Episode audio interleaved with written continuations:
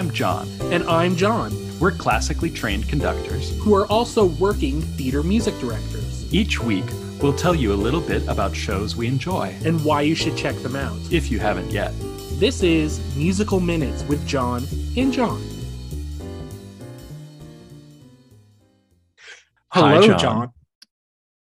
Oh, this is where we're at now. Okay. Okay. This is where we're at now. So, how are you doing today? John, I'm so excited.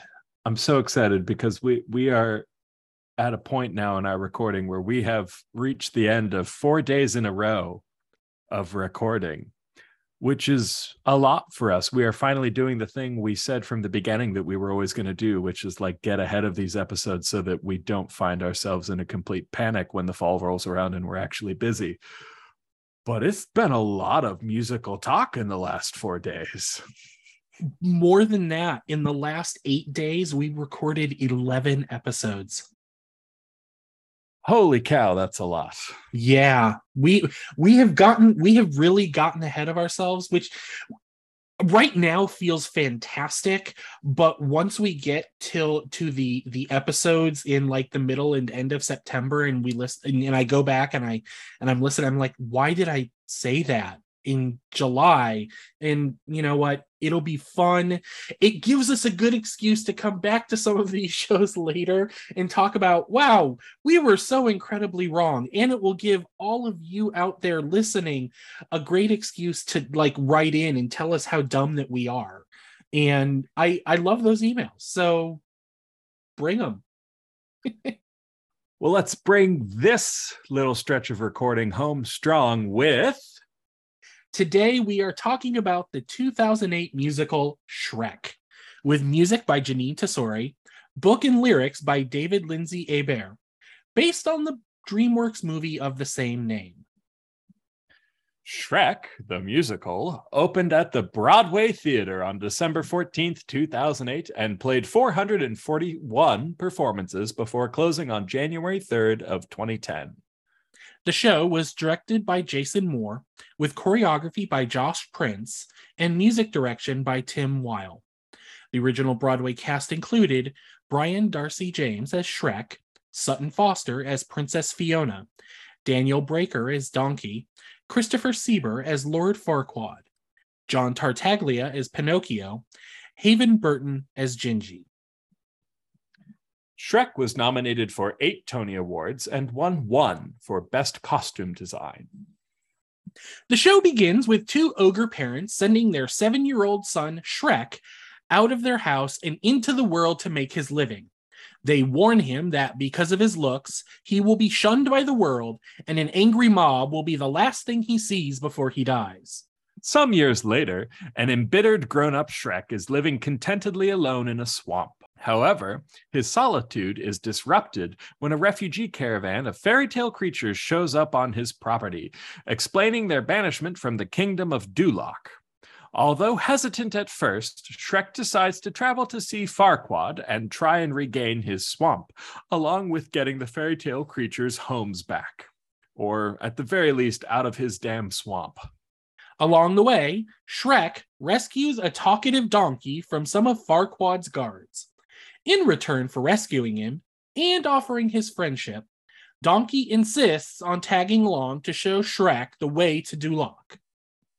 Meanwhile, in the kingdom of Duloc, Farquaad is torturing the gingerbread man into revealing the whereabouts of the fairy tale creatures that are still hiding in his kingdom. Just as Gingy, which I, by the way, I had no idea that was the gingerbread man's name. It- it- he's called Gingy. Yeah, he's called Gingy. All right. Just as Gingy was going to reveal what he knows, the captain of the guards arrives and announces that they have found the magic mirror. Farquaad asks the mirror if Duloc was the most perfect kingdom of them all. The mirror tells him that he's not truly a king yet, and thus Duloc isn't an actual kingdom, but he can become one if he marries a princess. The mirror introduces three different princesses for Lord Farquaad to choose from Cinderella, Snow White, and Princess Fiona. Farquaad chooses Princess Fiona, who is currently trapped in a castle surrounded by lava and guarded by a terrible fire breathing dragon. Elsewhere, a seven year old Fiona dreams of the brave knight who, as her storybooks tell her, will one day rescue her from her tower and end her mysterious curse with true love's first kiss. As she grows into a teenager and then a headstrong woman, she becomes a little bit stir crazy, but she never loses her faith in her fairy tales.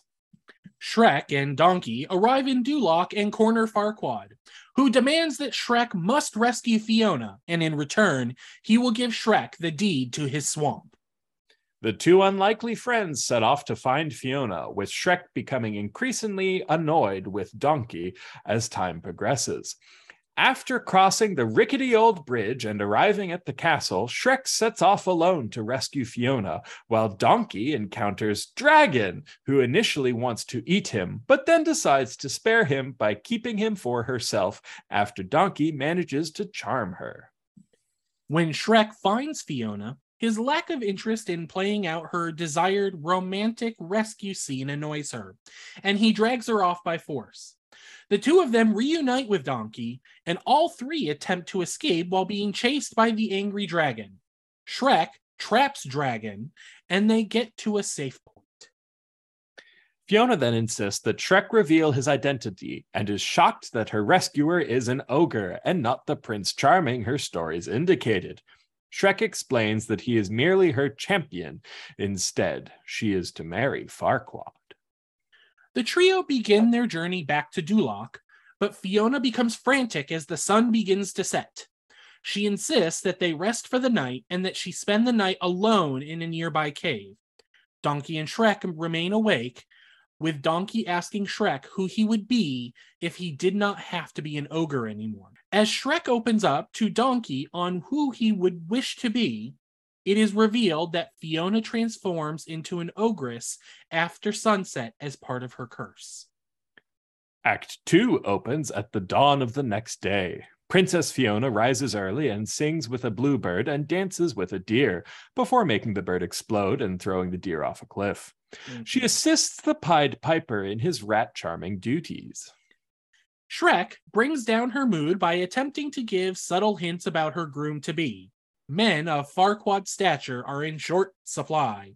He's very good at small talk and mocking her tragic childhood circumstances.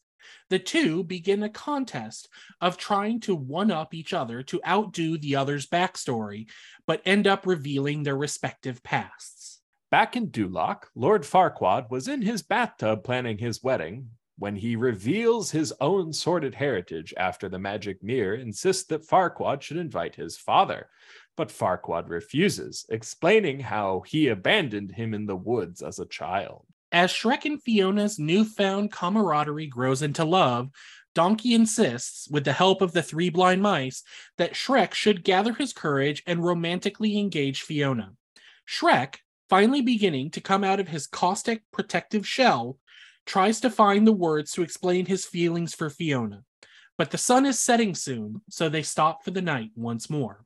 While Shrek is out finding a flower for Fiona, Donkey discovers that Fiona turns into an ogre at night, and she confesses that she was cursed as a child, which is why she was locked away in the tower. Only a kiss from her true love will return her to her proper form. And she asks Donkey to promise never to tell. Shrek arrives near the end of the conversation and misunderstands Fiona's description of herself as an ugly beast and thinks she is talking about him.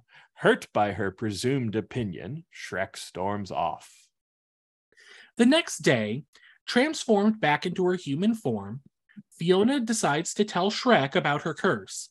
When she tries to explain, Shrek rebuffs her with his ugly beast overhearing, causing Fiona in turn to misunderstand. Then Farquaad arrives to claim Fiona and tells Shrek he has cleared the swamp of the fairy tale creatures and the swamp now belongs to Shrek once more.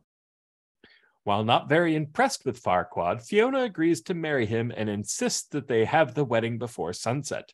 As Farquaad and Fiona ride back to Duloc, Donkey tries to explain the misunderstanding to Shrek, who is too angry and upset to listen, and Shrek rejects him as well. Declaring that he will return to his swamp alone and build a wall to shield himself from the world. Meanwhile, the fairy tale creatures are on their way to a landfill, which is to be their new home, since they were forced to relocate from the swamp. Gingy rants that Farquaad's treatment of them is intolerable. Just because they are freaks does not mean they deserve to be hated, so he rallies most of the other fairy tale creatures into staging a coup d'etat against Farquaad's rule. Unfortunately, a bitter Pinocchio, remembering they are not allowed back in Duloc, who doesn't want his friends to get killed, suggests that they should just keep going and wait until everything gets better, all the while wishing to be a real boy. Exasperated by Pinocchio's turn down, Gingy convinces him to join the protest, inspiring him to accept who he is, as all of them has accepted who they are. They gather new confidence and strengthen themselves as they declare that they'll raise their freak flag high against their tormentors. Now, realizing that they have become something more than friends and have become a family, Pinocchio leads his gang back to Duloc to overthrow Farquaad once and for all. Shrek has returned to his swamp, but he misses Fiona. Donkey shows up, attempting to seal off his half of the swamp with stone boulders, which Shrek rebuffs. In turn, Donkey angrily berates Shrek for his reclusive and stubborn habits, even to the point of driving off Fiona.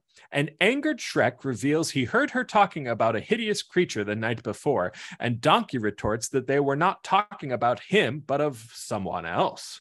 When a confused Shrek inquires who it was, Donkey, wanting to keep his promise and still cross with Shrek, refuses to talk to him. When Shrek apologizes and extends his friendship, Donkey forgives him. The two then go back to Duloc, where Shrek objects to the marriage before Farquaad can kiss Fiona, and Fiona convinces him to let Shrek speak with her. Shrek finally finds the words to express his feelings for Fiona, and he declares his love for her.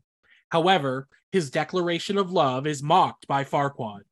Caught between love and her desire to break the curse, Fiona tries to escape the event. Just then, the fairy tale creatures storm into the wedding and protest their banishment. They are also accompanied by Grumpy, one of the seven dwarves, who reveals that he is Farquaad's father, and he kicked Farquaad out at the age of 28 when he wouldn't move out of the basement, revealing Farquaad as a freak as well. During the scuffle, the sun sets, causing Fiona to turn into an ogre in front of everyone. Farquaad, furious and disgusted over the change, orders for Shrek to be drawn and quartered along with the fairy tale creatures, and Fiona banished back to her tower. As Farquaad proclaims himself the new king, Shrek whistles for the dragon, who has now escaped the castle and is the reason Shrek and Donkey got to the wedding in time. Dragon then crashes through the window with Donkey and incinerates Farquaad with her fiery breath. Very Game of Thrones. With Farquaad dead, Shrek and Fiona admit their love for each other and share true love's first kiss. Fiona's curse is broken and she takes her true form, an ogre. At first, she is ashamed of her looks, but Shrek declares that she is still beautiful. The two ogres begin a new life together as everyone celebrates their liberation of Farquaad's rule. Okay, so this is a show that exists. It is a show that existed on Broadway. Look, John, I'll, I'll, come out and say I, I am not a card carrying member of the Shrek Club. You are not going to catch me running around eating raw onions. It's a movie that came out and that I enjoyed. It was fine. I, I've never seen the musical, I've never done the musical. And I'll be quite frank, I don't particularly care to, but that's fine. The show was never written for me and I come with a little bit of a different experience because I have done this show. I've actually music directed this show three times. Three times, yeah. Um You okay? I, no, I I am and here's the thing is that I don't dislike this show. I actually enjoy this show. It it is not in the pantheon of my favorite shows. This is not something that I listen to regularly. But I do not think this is a bad show. I think this is a show that is very upfront about what it is meant to be. It doesn't take itself too seriously. And I believe on the most basic level, it's successful in its goal of telling a story with some good music. It's not changing the world. It's not particularly deep. If you've seen the DreamWorks movie or read the original William Steig book, you know the story of Shrek. There is nothing This new. is based is- on a book. this so the original movie's actually based off of a children's book. Wow, I didn't know that. Yeah. I mean it, it's it, it's also one of those things that you know people don't realize because the movie has become so ubiquitous in culture. It has i mean it spawned we're up to what shrek 12 at this point? Shrek 13 I, like there are a million different sequels of this movie and uh, as with most sequels of declining quality um i think it ended with shrek ever after which i think is the fourth or the fifth sequel. I, anyway i digress. This is not in, in it's not innovative. It's not new. It's not life changing but it does what it sets out to do well. It tells the story. I don't think this is Jeanine Tesori's best work. I feel like there are other musicals that she has done the music for that are are, are better. I mean i don't i don't want to quantify it because with good versus bad because I mean, it's so it feels so arbitrary at times, but this is not her best work, but this is also not her worst work. It's solid. And I know it's funny because I know we've talked about Jeanine Tesori on this podcast several times, and it seems like we roller coaster with her music a bit. This is one of the not major peaks, but I definitely think it's one of like the secondary hills on the roller coaster that is my opinion of her. It it's it's decent. It's got a couple of memorable tunes from the show. Um, it has Freak Flag, which I feel is probably one of the more recognizable songs from the show, which is in the second act. It is kind of the rallying anthem uh, that the the the storybook characters sing to kind of psych up Pinocchio before they're going to go storm Farquaad's castle, and it's it's fine. It's great. It's good. There's also a trio in the first act that Fiona basically sings with herself. I know it's today, which starts out with seven year old Fiona and then goes to like 12 or 13 year old Fiona and then ends with adult Fiona. And then the section ends with all three of them singing uh, this trio together. That's actually really kind of cool. And yes, it is three different actresses. It is not Sutton Foster singing a trio with herself on stage. I don't think she's that talented beyond that, I don't know that this show has many memorable tunes. It's it's not offensive unless it tries to be. There is a song in Act 2 that they sing about their their past childhood traumas um and it does devolve into a fart duet which was really fun the first time I was doing the show and I had to program my own keyboards Googling main stage fart sounds was not something I thought I was going to be doing with my life, but here we are. And yeah, it happened. I mean, I don't know. Pipe in here anytime, John. I mean, I, I have very little to add. You know, eh, I don't think it's a bad show. Again, it's not a show that I particularly care for, but that's fine. As we've discovered over the course of doing this show over the last two and a half years, I really only like really, really old things. And that's just part That of who true. I am. It is. Uh, but, you know, it, it, it isn't bad and it does serve a purpose. You know, I must remind myself that our field and industry and this thing that we love of the Broadway musical does need pieces that allow younger folks to find an entryway into it. And sometimes you can't grab those folks with a little night music. They maybe need a Shrek to get into the building and realize that musical theater is something they might like. So, to that point, you know, I think this is a perfect way to get people interested in musical theater. I think, you know, the thing that is the most shocking to me about this show is that it starred Brian Darcy James and Sutton Foster. Like, okay, we we were discussing before we started recording that actually this is relatively early in Brian Darcy James's uh, ascension amongst the Broadway ranks, but like Sutton Foster was very well established by this point and i just like have a hard time wrapping my head around the conversations and the price tags that must have been discussed and assigned to get these two giants of the broadway world to to agree to do shrek well, I have to imagine, and I will say a lot of this is conjecture on my part, is there are two factors. One, the producers were playing with DreamWorks money, and, and DreamWorks actually was one of the producers on this show. So when you have movie studio money backing a project like this, it becomes a little bit easier to write those checks as opposed to probably a more traditional Broadway show where it's like, well, how many tickets did we sell this week? Can we afford to keep going? You know, it, it, it it's a different conversation. I also wonder if this was conceived as a star vehicle for the pair, for Brian Darcy James and for Sutton Foster and they were approached by saying hey this is the story we want to tell. We're going to turn this movie into a musical. We want you to be x and we want you to be y and we are going to tailor these roles specifically to you. What do you think? And then you hear the beeping sound of the dump truck with the money as it gets closer to their front door. And then the money starts cascading down and and they're like yeah sure why not? And to be fair the show lasted a year it opened in December of 2008 and closed in January of 2010. So it literally, I mean, so instead of 52 weeks, it lasted 55 weeks. So that's, I mean, it's as close to a year as you can get without being specifically a year. It does some things well, though. I will say it is a very faithful adaptation of the movie. It only it does add some stuff. It does give us some back more backstory into Fiona. It does give us some more backstory into Shrek.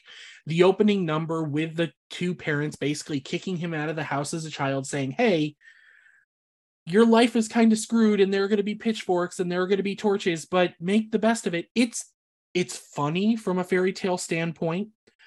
They do have, I mean, Fiona no way how you look at it is a strong female lead that is full of self-determination.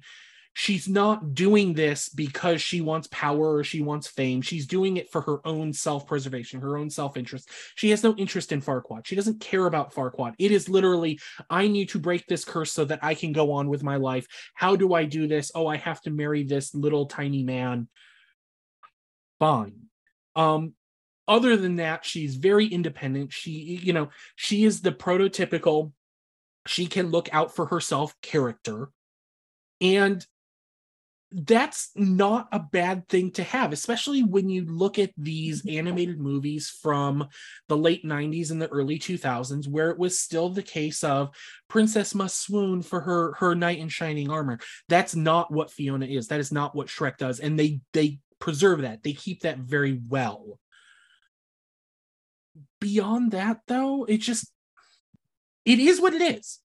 And and i think ultimately that is the most telling thing about this show is it is what it is. If you enjoy it fantastic. If you think it is the worst thing on the planet that is your prerogative. It has definitely found a second life in community and high school theaters. Matter of fact two of the three times i've done it i've done it in high schools it is a very great show for high school, technical demands notwithstanding. There is actually a moment in Act Two when you do the the big reveal for Fiona going from uh human Fiona to ogre Fiona. It, I mean, when you have Broadway money and Broadway resources, you can do that very quickly. And there are other spots where you can use body doubles and stuff like that. But at one point, you do have to make the change. And on Broadway, it's not as daunting. Um, it was it's definitely a challenge. You just have the money to solve the problem. Well, that's fair. Um, there, there are you know various productions I've done have done different things. The very first production I worked on, they were like, well, you know what? We'll just have John play the transformation music a little bit slower, and we'll airbrush her green, and it'll be fine. And it never worked I remember one night, second weekend, we had to play the transformation music maybe three times. And I'm just No. like, No. And- and it's like, no. It's, John, you're it's- such a nice person. You're so much nicer than me. Anytime a director comes to me and goes, I'm having trouble with a technical issue. What if we just slowed this bit down? I go, actually, I'm going to go faster. This, your technical issue is not my problem to solve, director. You've made decisions. You got hired to solve this problem. The music goes like this. and and to be fair, that was not the only problem with that product. It was a very Oh, it was a very interesting production. And someday, when we decide to do our famous drunk episode, maybe I'll tell some stories from this production because there are many stories from this production. Anyway, it is what it is. It works well in high school. It works well in community theater. It lasted a year on Broadway. It's got some decent music. It's got some good characters. And that's it. That's that is Shrek. That is Shrek the musical. I'm gonna bow end this with just a little fine, funny tidbit that has always made me laugh about indirectly this show. So David Lindsay-Abaire was the book writer and the lyricist for this show. Roughly around the same time, he was writing what would eventually become the Pulitzer Prize winning play Rabbit Hole, which, if you're a super theater nerd, know that it is about as different from Shrek you can as you can get. It is very dark, it is very intense, it deals with a family losing a child. It is not in any way light and frothy. He won the Pulitzer Prize for this in 2007. Shrek premiered in 2008, which means at some point he was probably working on Rabbit Hole and Shrek at the same time, which means in my mind, at one point during one week where these two shows overlapped, he was writing about this dark family turmoil and then had to open up a different file to write a song that included included a fart duet. And if that isn't the most Broadway theater experience out there, I don't know what is. High art, baby. So if you want to hear a song about farts, you can go check out the original Shrek Broadway cast recording anywhere you find your recordings. Well, that should just about do it for this episode.